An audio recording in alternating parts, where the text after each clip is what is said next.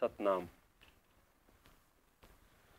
So, as before, let's start with going through the word, the spelling of the word, the background, the origin of the word itself. In Sanskrit, there are two very similar sounding words. One is Sat, and the other one is Satya.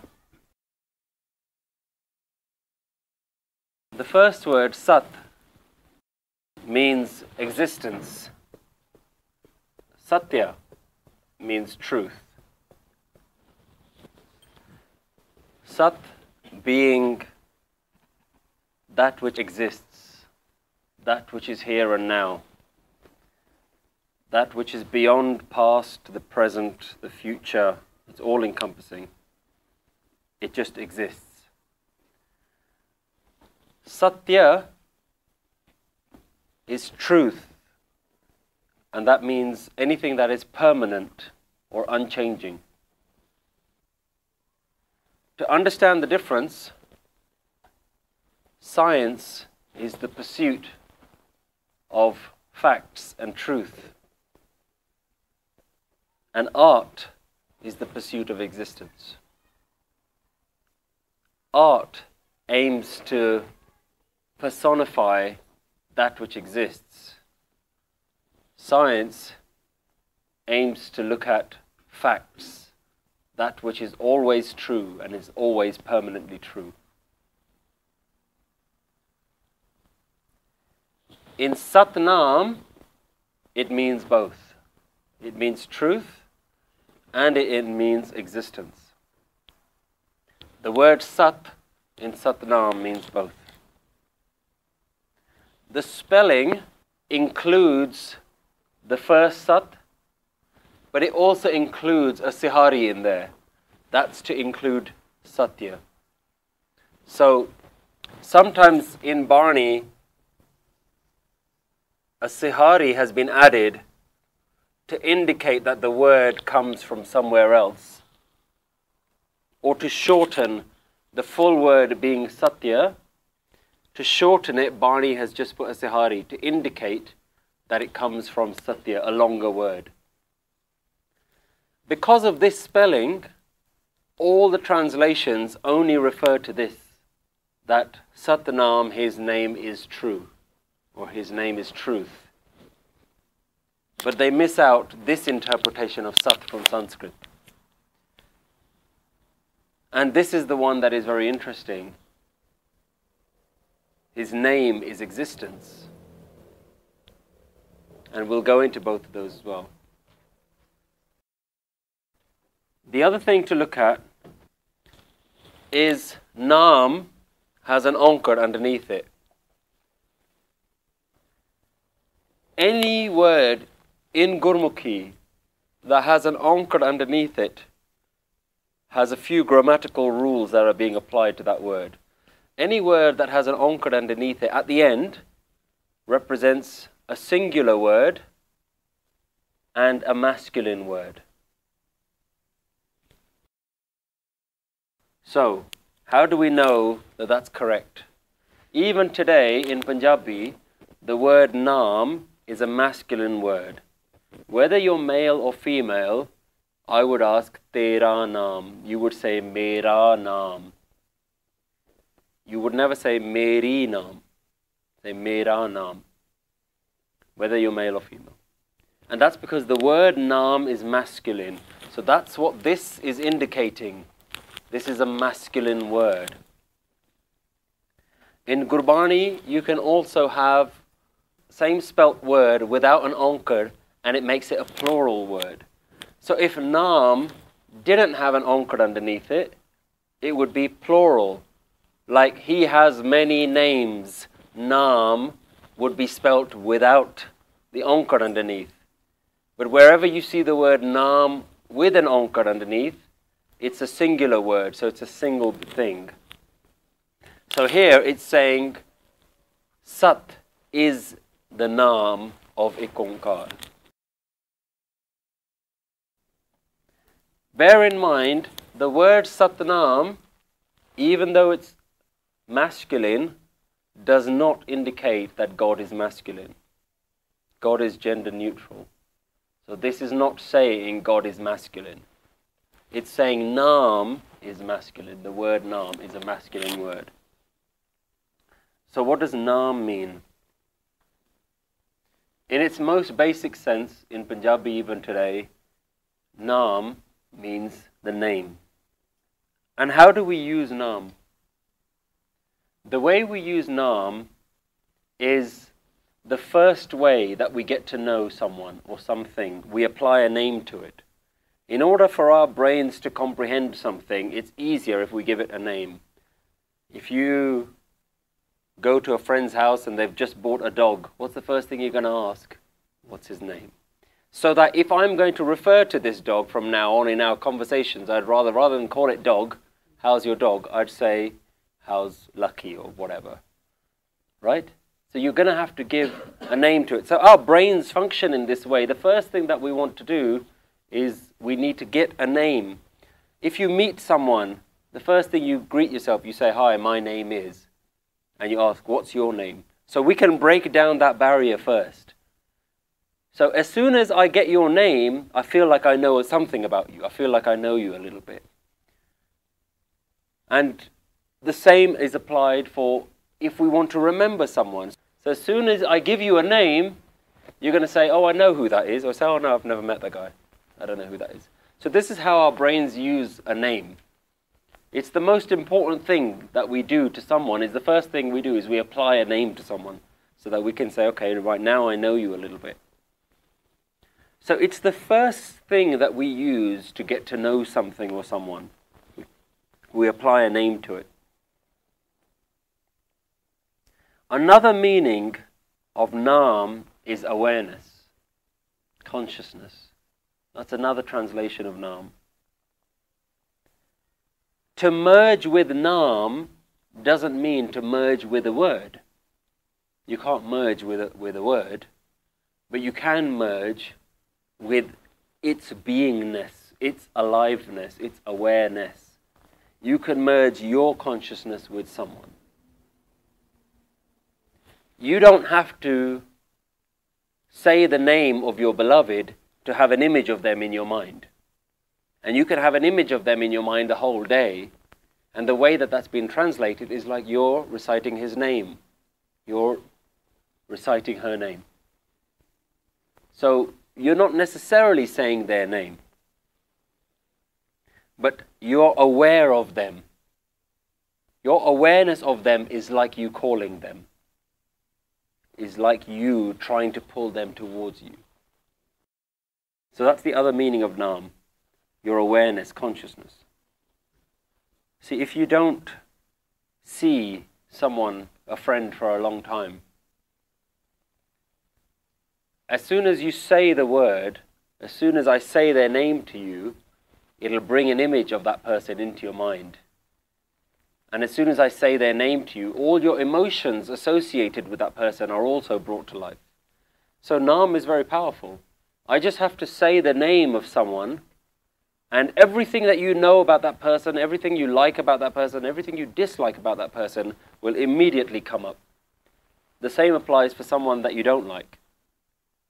I just have to say their name, and if I say the name of someone that you really don't like, it changes the chemistry within your body and all the, the wrong chemicals start getting released, and you're like, oh, I don't like that person, and you get angry and you get tense. And all I've done is just said their name. I've just literally said their name, and all of a sudden you have this huge reaction within you because all of your associations are pinned on their name. So, name is a very powerful thing. So what is Bani trying to say with Satnam? Why is this the next word? We covered what ik is. It's all oneness. It's all together. There is no you and me. There's no duality. It comes in the very primal form of Onkar, the very root of all creation. Even though everything might look different, at the root of everything, they're all the same vibration, Onkar. Why Satnam next? What does Satnam mean? What Guru Nanak Dev Ji is trying to do here is say this oneness, if you're going to give it a name, Sat is its name. There's no other real name that I can give you. Because if you say, okay, you've told me about this oneness, you've told me that it's in the form of vibration, what should I call it? What name should I give it? And Guruji is saying that Sat is its name. Existence is its name. All that exists is its name. If you want to call it something, call anything and you'll be calling the oneness. Say any word and it becomes alive. Say anything and it's there. That oneness is a part of everything. That truth that will never change is its name. And what it's saying is there's no other word that you can apply that will accurately give it a name. What name do you give the oneness? What name do you give everything and anything, everything that has ever existed and ever, ever will exist? What name can you apply to that? That's all encompassing. Guru Nanak Dev Ji is saying there's no name I can give you. Everything that is, is its name. Its permanent nature is its name. It just is. The story of Moses when he is in the presence of God, the story goes that he climbed up a mountain, Mount Sinai, and he had a vision of God, and the vision of God came to him in, in the burning bush, and he was given an instruction to go free his people from bondage. And he said, People won't believe me if I say that I'm here to save everyone. Who shall I say has sent me? Who shall I say is my Savior? Who's the one who's instructed me to do this? And the response that God gives is say, I am. I am has sent you. I am what I am. And that's the only name that God can say, I don't know what name you want me to give you, because I am what I am. This is what it is. Sat Nam. I am what I am. Guru Nanak is saying that all that exists is its name. There's no him, there's no her. Everything that does exist, everything that doesn't exist is his name. It is sargun and nirgun, formless and form. And if you want to know this God, you can know it just by looking at all of its creation. You can know by looking at any of its creation. Look at anyone and you will be looking at God. Oneness has no name, and yet everything is its name. You are its name. You are God's name. Your very life is God's name, God's work. This is why Gurbani has many names for God.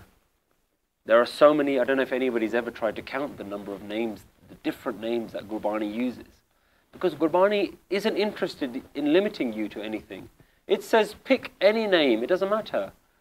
Some call it Ram, some call it Allah, some call it this, some call it that. Today we call God.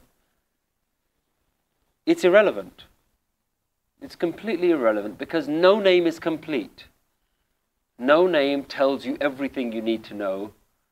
No name is the all encompassing name, the true name. So truth can be its only name. Existence can be its only name. All other names for God are just pointers. You are Paramatma. You are Rakhanhar, Rakvala. You are like a father, you are like a mother. These aren't really names for God. These are just indicators of its character. They're just pointers, but they're incomplete.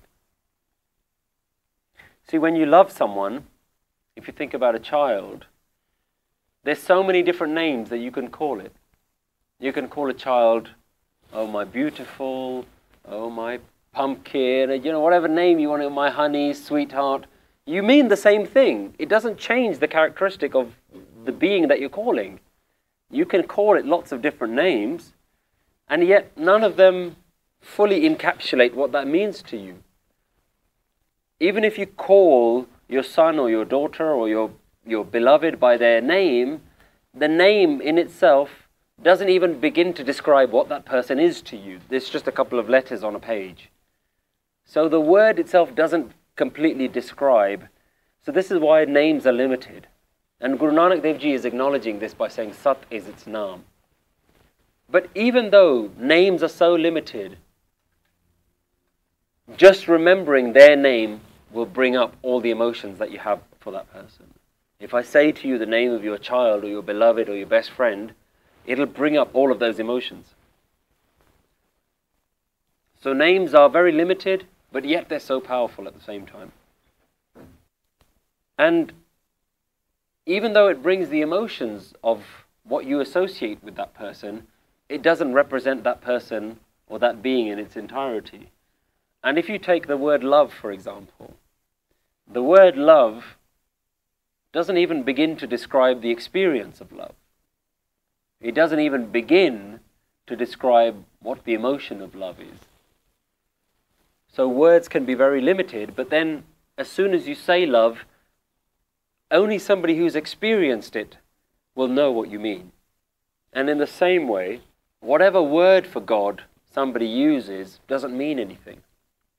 But as soon as you've known God, every name for God becomes beautiful. And this is why Gurbani can use so many names for God. Because in any language, any name for God brings the Bhagat into must. The saint will go into a, a tranquility, a trance, just by hearing any name for God. Why? Because names are so powerful. You say the word of God, you say the name of God, and it brings up all of my experience of it, and then the saint goes into a trance. So this is why that this is the, the sort of the the dichotomy of name. It's useless and completely meaningless on one hand, and on the other side, it's the most powerful thing as well. So Gurbani is saying that if you want to know God, I can't really give you a real name. So I can tell you that everything is its name. In Jap Sahib, in the first verse, it says, Tav Sarab Naam Kathe Kavan.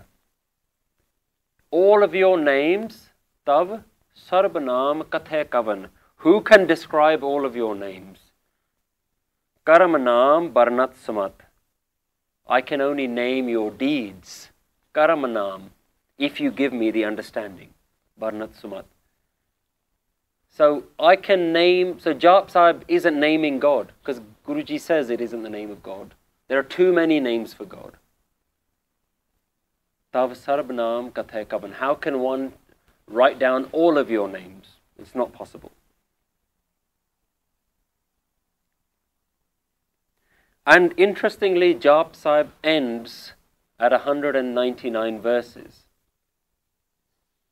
And in Islam, there are 99 names for God. And there's a reason. Why does Sahib end at 199? Why does Islam stop at 99. Guru Gobind Singh Ji could easily have rounded it up to 200 verses. But in the one missing verse, he gives you a clue. That in that one missing verse, that's his real name. No matter how many words I try to say, there's always one word that cannot be said. There's always his real name that cannot be spoken. And in Islam, it says the same thing. There are 99 names for God, but in reality, there's one name which is unspeakable, which is your very nature. Your very nature can't be spoken of. So there's a clue, it's a very beautiful clue in why these things don't quite complete. What name can you really give all of infinity? If you just for a moment think about the expanse of the universe, and that in every direction it goes on infinitely, forever in every direction, it just doesn't stop. What name are you going to give something that includes all of that? How can a single drop of water describe the entire ocean in one word? Can't be done. So all names are temporary, but only one name is permanent, and that is Sat. The Sat the truth, the unchanging, permanent nature of God is its only true name. That's its only true nature.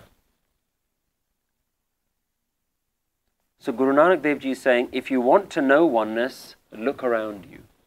This is God, right here, right now, it's here.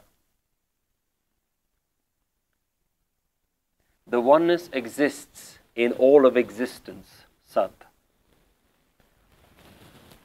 So the interesting question is what part of creation can you use to find God? What part of existence do you have direct access to? If God exists in all of creation, then which part of creation do you have access to? You. If God is in all of creation, then the only bit of creation that you have access to is you. You can't experience what it's like to be a tree or a bird or a fish, but you can experience God through your own creation. If God has created everything and it is in everything, then it's also in you. And it's equally in you. So Guru Nanak Dev Ji is giving a clue here. If you want to find it, find it within your own creation. Find it within yourself.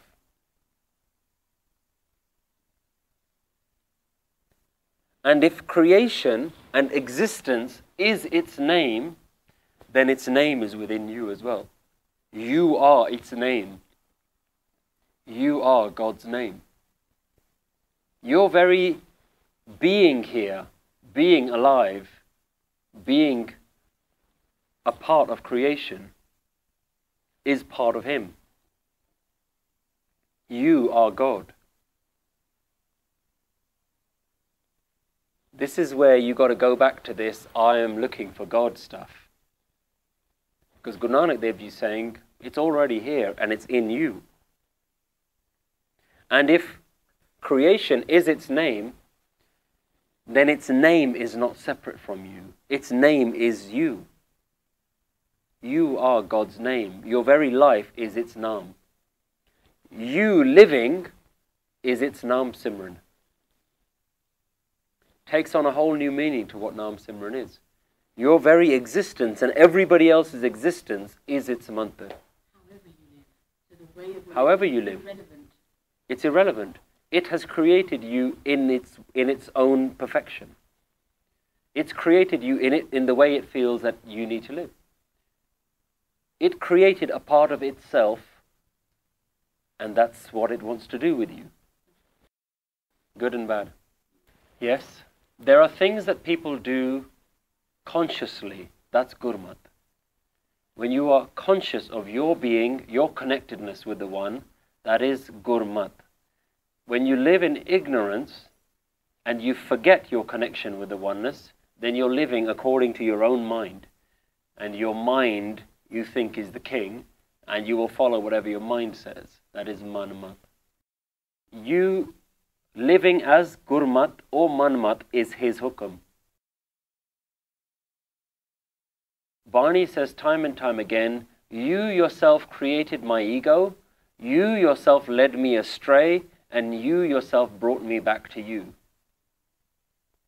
Remember in that statement, there's no my, I, I. It's just you did this and you did this and you did everything. It's all you. Are you willing to let all of your pap and let it to Him and say, It's yours. It's your sin. We're so scared of using terminology like this. It's yours. It's your problem. It's not mine. It's yours. I don't exist. All that exists is you. You are the sinner and you are the saint. Why should I bring myself into the equation? If you saw Guru Nanak Dev Ji's mathematical formula, where's the I in there? There's no, don't bring yourself into the equation. When you bring the mayor into the equation, that's when all of it falls apart. When all of it is you and tuhi, nothing to do with me, this is all you, then you realize that I don't need to bring my, I don't need to worry myself with anything. And even if it was you, what can you do about it now? It's gone. Either you hold on to it and let it eat away at you, or you denounce it and say, it happened. It wasn't me. We cannot decide who lives consciously and who doesn't live consciously. A lot of things are happening in the world right now, and there are people doing things unconsciously. And even though you might be an absolute saint and you don't do anything and you don't harm anyone, you could still be living just as bad as they are because you're unconscious. Just because you're not hurting anyone doesn't make you any better than anyone else. Because you're still just sitting in your own ego. I am. And that I am eventually turns into wars and rapes and murders. That is the furthest extent that I am can take you. That's all it is. So either you're part of this I am, this ego, this self referencing I exist, or you're not a part of it. If you're a part of it, you're just as much to blame as the actual person who does it, because you're both doing the same thing. One person thinks it, the other person does it. What's the difference? How many times have you killed someone in your mind? How many times have you wished someone to die? What's the difference between you thinking it and somebody else taking your thought and actually doing it? What's the difference? The only difference is the other person is affected. It's not preordained in the sense that everything is rewritten, but everything belongs to the one, so it's doing it to itself. The oneness is doing it to itself. God is feeding God, and God is laughing at God. God is celebrating with God, and God is destroying with God. There's a beautiful sh- Shabad basically says that there is one actor playing all the characters on a stage. When he goes backstage, he takes off all of his costumes, and you realize that all the characters were the same actor. That's what you are. You're a character, be, you're all characters being played by the same actor. And yet on stage, you're all on this stage right now, and you're fighting each other because, like, well, I'm not you and I'm not you. But you're the same actor playing different roles. At the moment, we can only see the characters, we can't see the actor. The same actor is playing all the roles right now. God is talking to God, and God is listening to God. And it's that mentality that avoids wars. But as long as there's a me and a you, then I'll fight you. As long as there's a I like this guy and I don't like that guy, then it's going to lead to wars and murder and all the horrible things that you see. They say that only the enlightened Buddha, only the, the Christ, the Mahapurukh, is the only one that actually carries no karam. There's no consequences to his actions, that even they can kill someone, but there's absolutely no consequences because they're doing it in absolute awareness. Let's think about it. In reality, Guru Gobind Singh Ji killed quite a few people. Right? Do we think he's going to pay for some sort of sin? Why? Why is that different to you killing people? Because you and me will do it in our ego. Guru Gobind Singh Ji does it in absolute non existential so he already says, Your karam has been written, and it is not even my doing that my sword will chop your head off. It's nothing to do with me or you, it's just the play of the universe. So even a Buddha can kill and attain, amass no karam. Because they're doing it not out of their own selfish desire, of, there's no self involved. Who is there to even attain the karam? They don't exist to attain the karam in the first place. And that is seeing everything, all of creation, as the one, including yourself. You know, one thing that's an easy trap to do is to see God in everyone, where you don't see God in yourself. You can see God and you can say, oh, this is God, this is God, this is God, Waheguru, why grew, Waheguru. And you can get to, you know, a pretty good state of mind. Yeah, I'm very good. But you never look within yourself. What's the point? You've missed it. You've completely missed the trick human beings are extremely tribal in our nature. And this is what we do. We aim to mold ourselves into any tribe that we, that we belong to or any tribe that we surround ourselves with. So if 10 people are doing something, eventually you're going to do it because you're just with them all day, every day. So when Bani recognizes that this is the human nature, Bani's saying, well, why don't you choose who the right people are that you're going to hang around with? If you're going to hang around with murderers, nine times out of ten, you're going to turn out into one of them.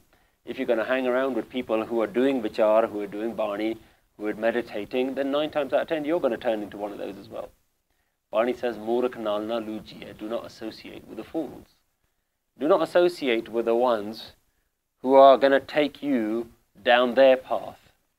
If their path is one of ego, if their path is one of nindya, chugli, of slandering, of beating people up, of, of bad things, call it whatever you want.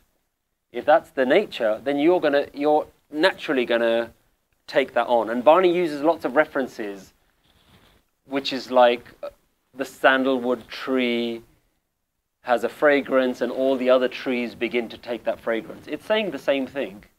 Basically saying whatever it is that people do, you will absorb some of that if you spend your time with them. So if we're going to hang around with people who are all in their egos, which is what we've all done, and this is how we've all been brought up, then it's not surprising that we've also been brought up with egos. So, Naam,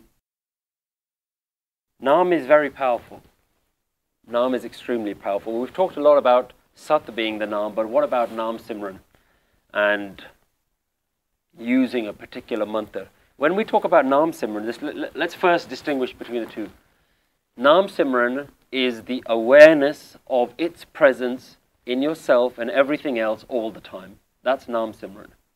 What we use interchangeably with Naam Simran, what we really mean is mantar jap, the recitation of a mantra, of a word. So when we say I'm, I'm, I'm doing Naam Simran, in reality what we're saying is we're doing mantar jap. And they are two different things. Neither one is good or bad but they are actually two separate things. Nam Simran is just being aware all the time. And I don't have to be saying a word to look at you and see that there's God in you and there's God in me. I don't have to be saying a word to do that. So that isn't, that's Nam Simran is just knowing that everything is God. This is you, this is God, this is God, this is God. Just knowing that all the time. Mantar jap is still very important, and that's why it's so synonymous with Nam Simran saying certain words in most of our daily conversations, we find that words are quite futile. So if you look at the example, if you're very thirsty and I say the word water to you, is that going to quench your thirst? If I say the word water to you a thousand times in every different language, is that going to quench your thirst? So, saying a word, in our experience, saying a word is not the same as, as drinking, as having the experience of what that word is talking about. So that's why we don't actually have any faith in Naam Simran, in Mantar Jap. Because we're like, well, can it really work? If I just say the word Waheguru a thousand times, is it actually going to do anything? But Naam is not like any other word. Naam, and when Bani talks about Naam and Mantar, is not like just saying the word water a thousand times and hoping that it's going to quench your thirst. Naam is part and parcel of the thing that it's talking about. Naam works more like heat from fire than it does the word water. You can't separate heat from fire. Fire is hot. You can't separate the two. And that's like Naam. Naam is ingrained with what it's talking about. And that's why you can use any word. The word that you use is less important. It's the mindset that you have, which is, I can see God in you, in you, God in you, God in me, God in you. I can see it as I'm talking. That's the mindset that you have to get into. I can see you. I can see you right now. I'm looking at you and I can see that it's the bigger you. It's not the individual I'm looking at, it's the bigger you that I'm looking at. And it's not me seeing you, it's you seeing you. Even to say, I can see you, is to say I and you. But it's saying you, you, you, you. You are talking to you. God is feeding God. God is laughing at God. God, God, God. So Naam Simran works like this. Mantra Jap works like this. It's about having an awareness with it if you're just watching telly and just leaning back and you've got your mala, I grew, I grew, I grew, but you're really, your dhyan is on telly or anywhere else, or you're sitting in kirtan, but you're really looking at all the people who are coming to Mathatek and say, oh, what are they wearing and what, how much money are they putting down? Your Naam Simran is disassociated from your awareness. So Naam Simran has to be completely part of your awareness. It's about being present. It's about breaking the duality of I exist and you exist. And it's about recognizing that God is reciting God's name. Bani says, Aap japaye jape so now, aap so har gun. You allow me to recite, and then the recitation happens. You allow me to sing. And actually, the word me isn't even in that line. You allow the singing, and the singing happens. You allow the Naam Simran, and the Naam Simran happens. You are reciting your own name. Let's, let's give you an example of, of name. Everybody, just close your eyes. And what I want is I want all of you not to think of a black cat. Open your eyes. Anybody manage it? Did you think? When I say the words, don't think about a black cat, most of you think of a black cat because that's the first thing that pops into your head. This is how a name works, how powerful a name is. So Nam Simran, Mantra Jap is very powerful. Anything you say, it carries weight with it. If I say the name of your beloved, it's going to carry those connotations with it. If I say the name of someone you don't like, it's going to carry those connotations with it. If I say the word snake, some of you will say, Oh, I really like snakes. And some of you will say, Oh, I'm never going to touch a snake in my life. Don't even say the word snake. Right? But I've not actually brought a snake into the room, I've just said the word snake.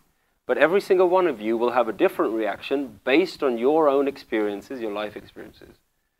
So a word itself carries a lot of weight. This is why mantra jap, naam simran is so important. Because words carry so much weight.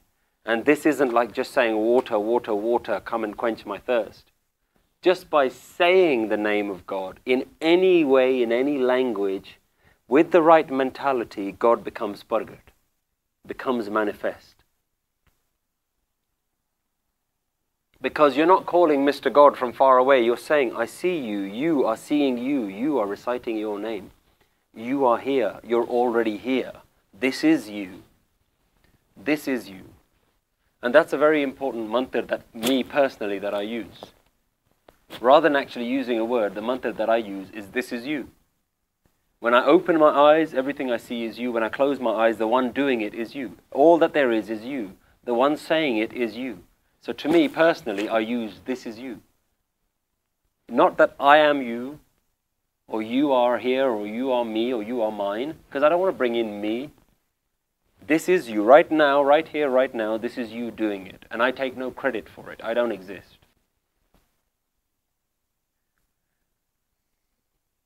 So mantar is the manifestation. By using the word, you manifest that which has no word. Ikonkar has no word. You bring it alive. It brings it to your awareness. It brings it to your consciousness. If you kept saying the, the name of your beloved, you would feel all those things that you feel for them. So imagine you say a name for God. Eventually, it starts becoming that. We're just talking about Kabir ji has a shabad.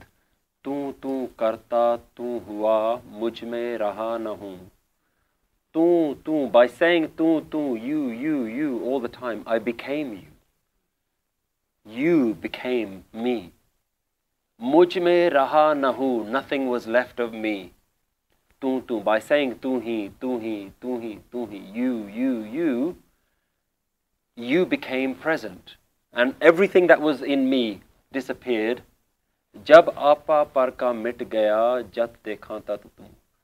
when the veil of separation between me and everybody else was dropped, then everything I saw is you.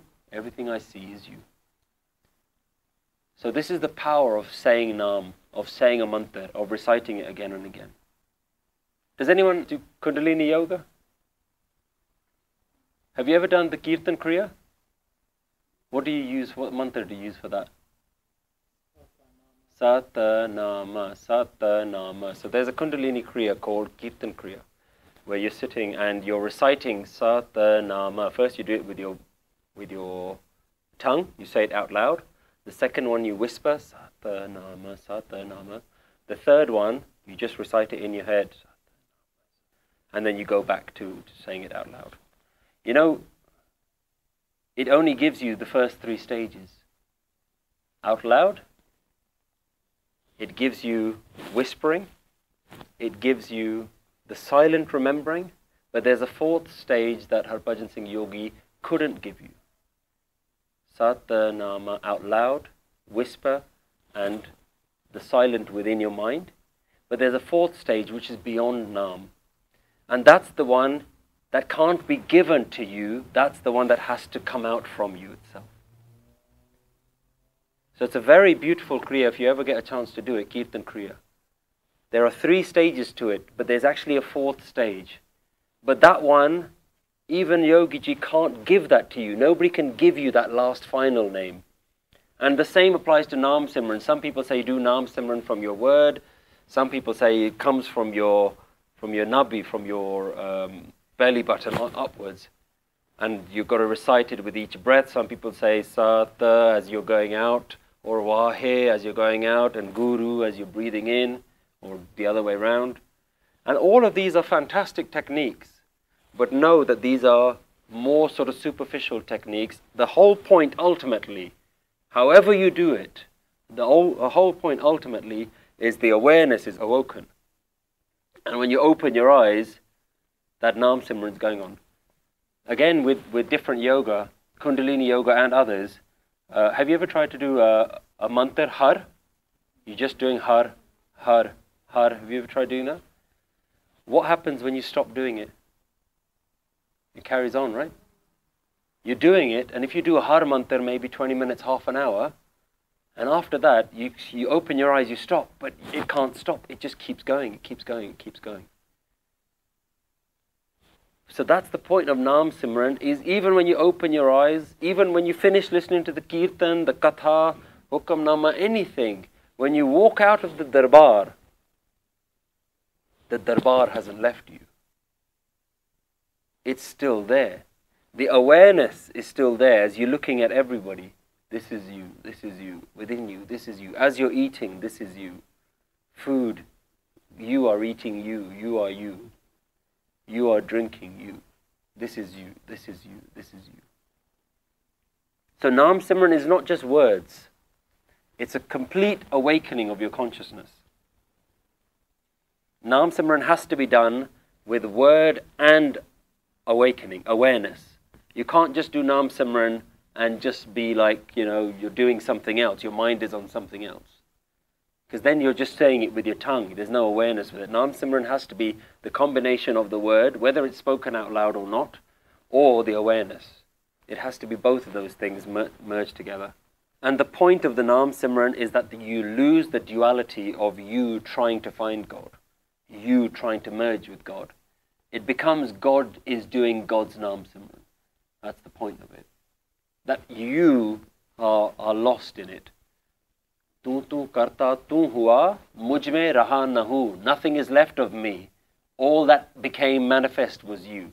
That's Kabirji. You ultimately get to the stage where the whole universe is singing its own praises. God is singing God's praises. Your very existence is God's praises.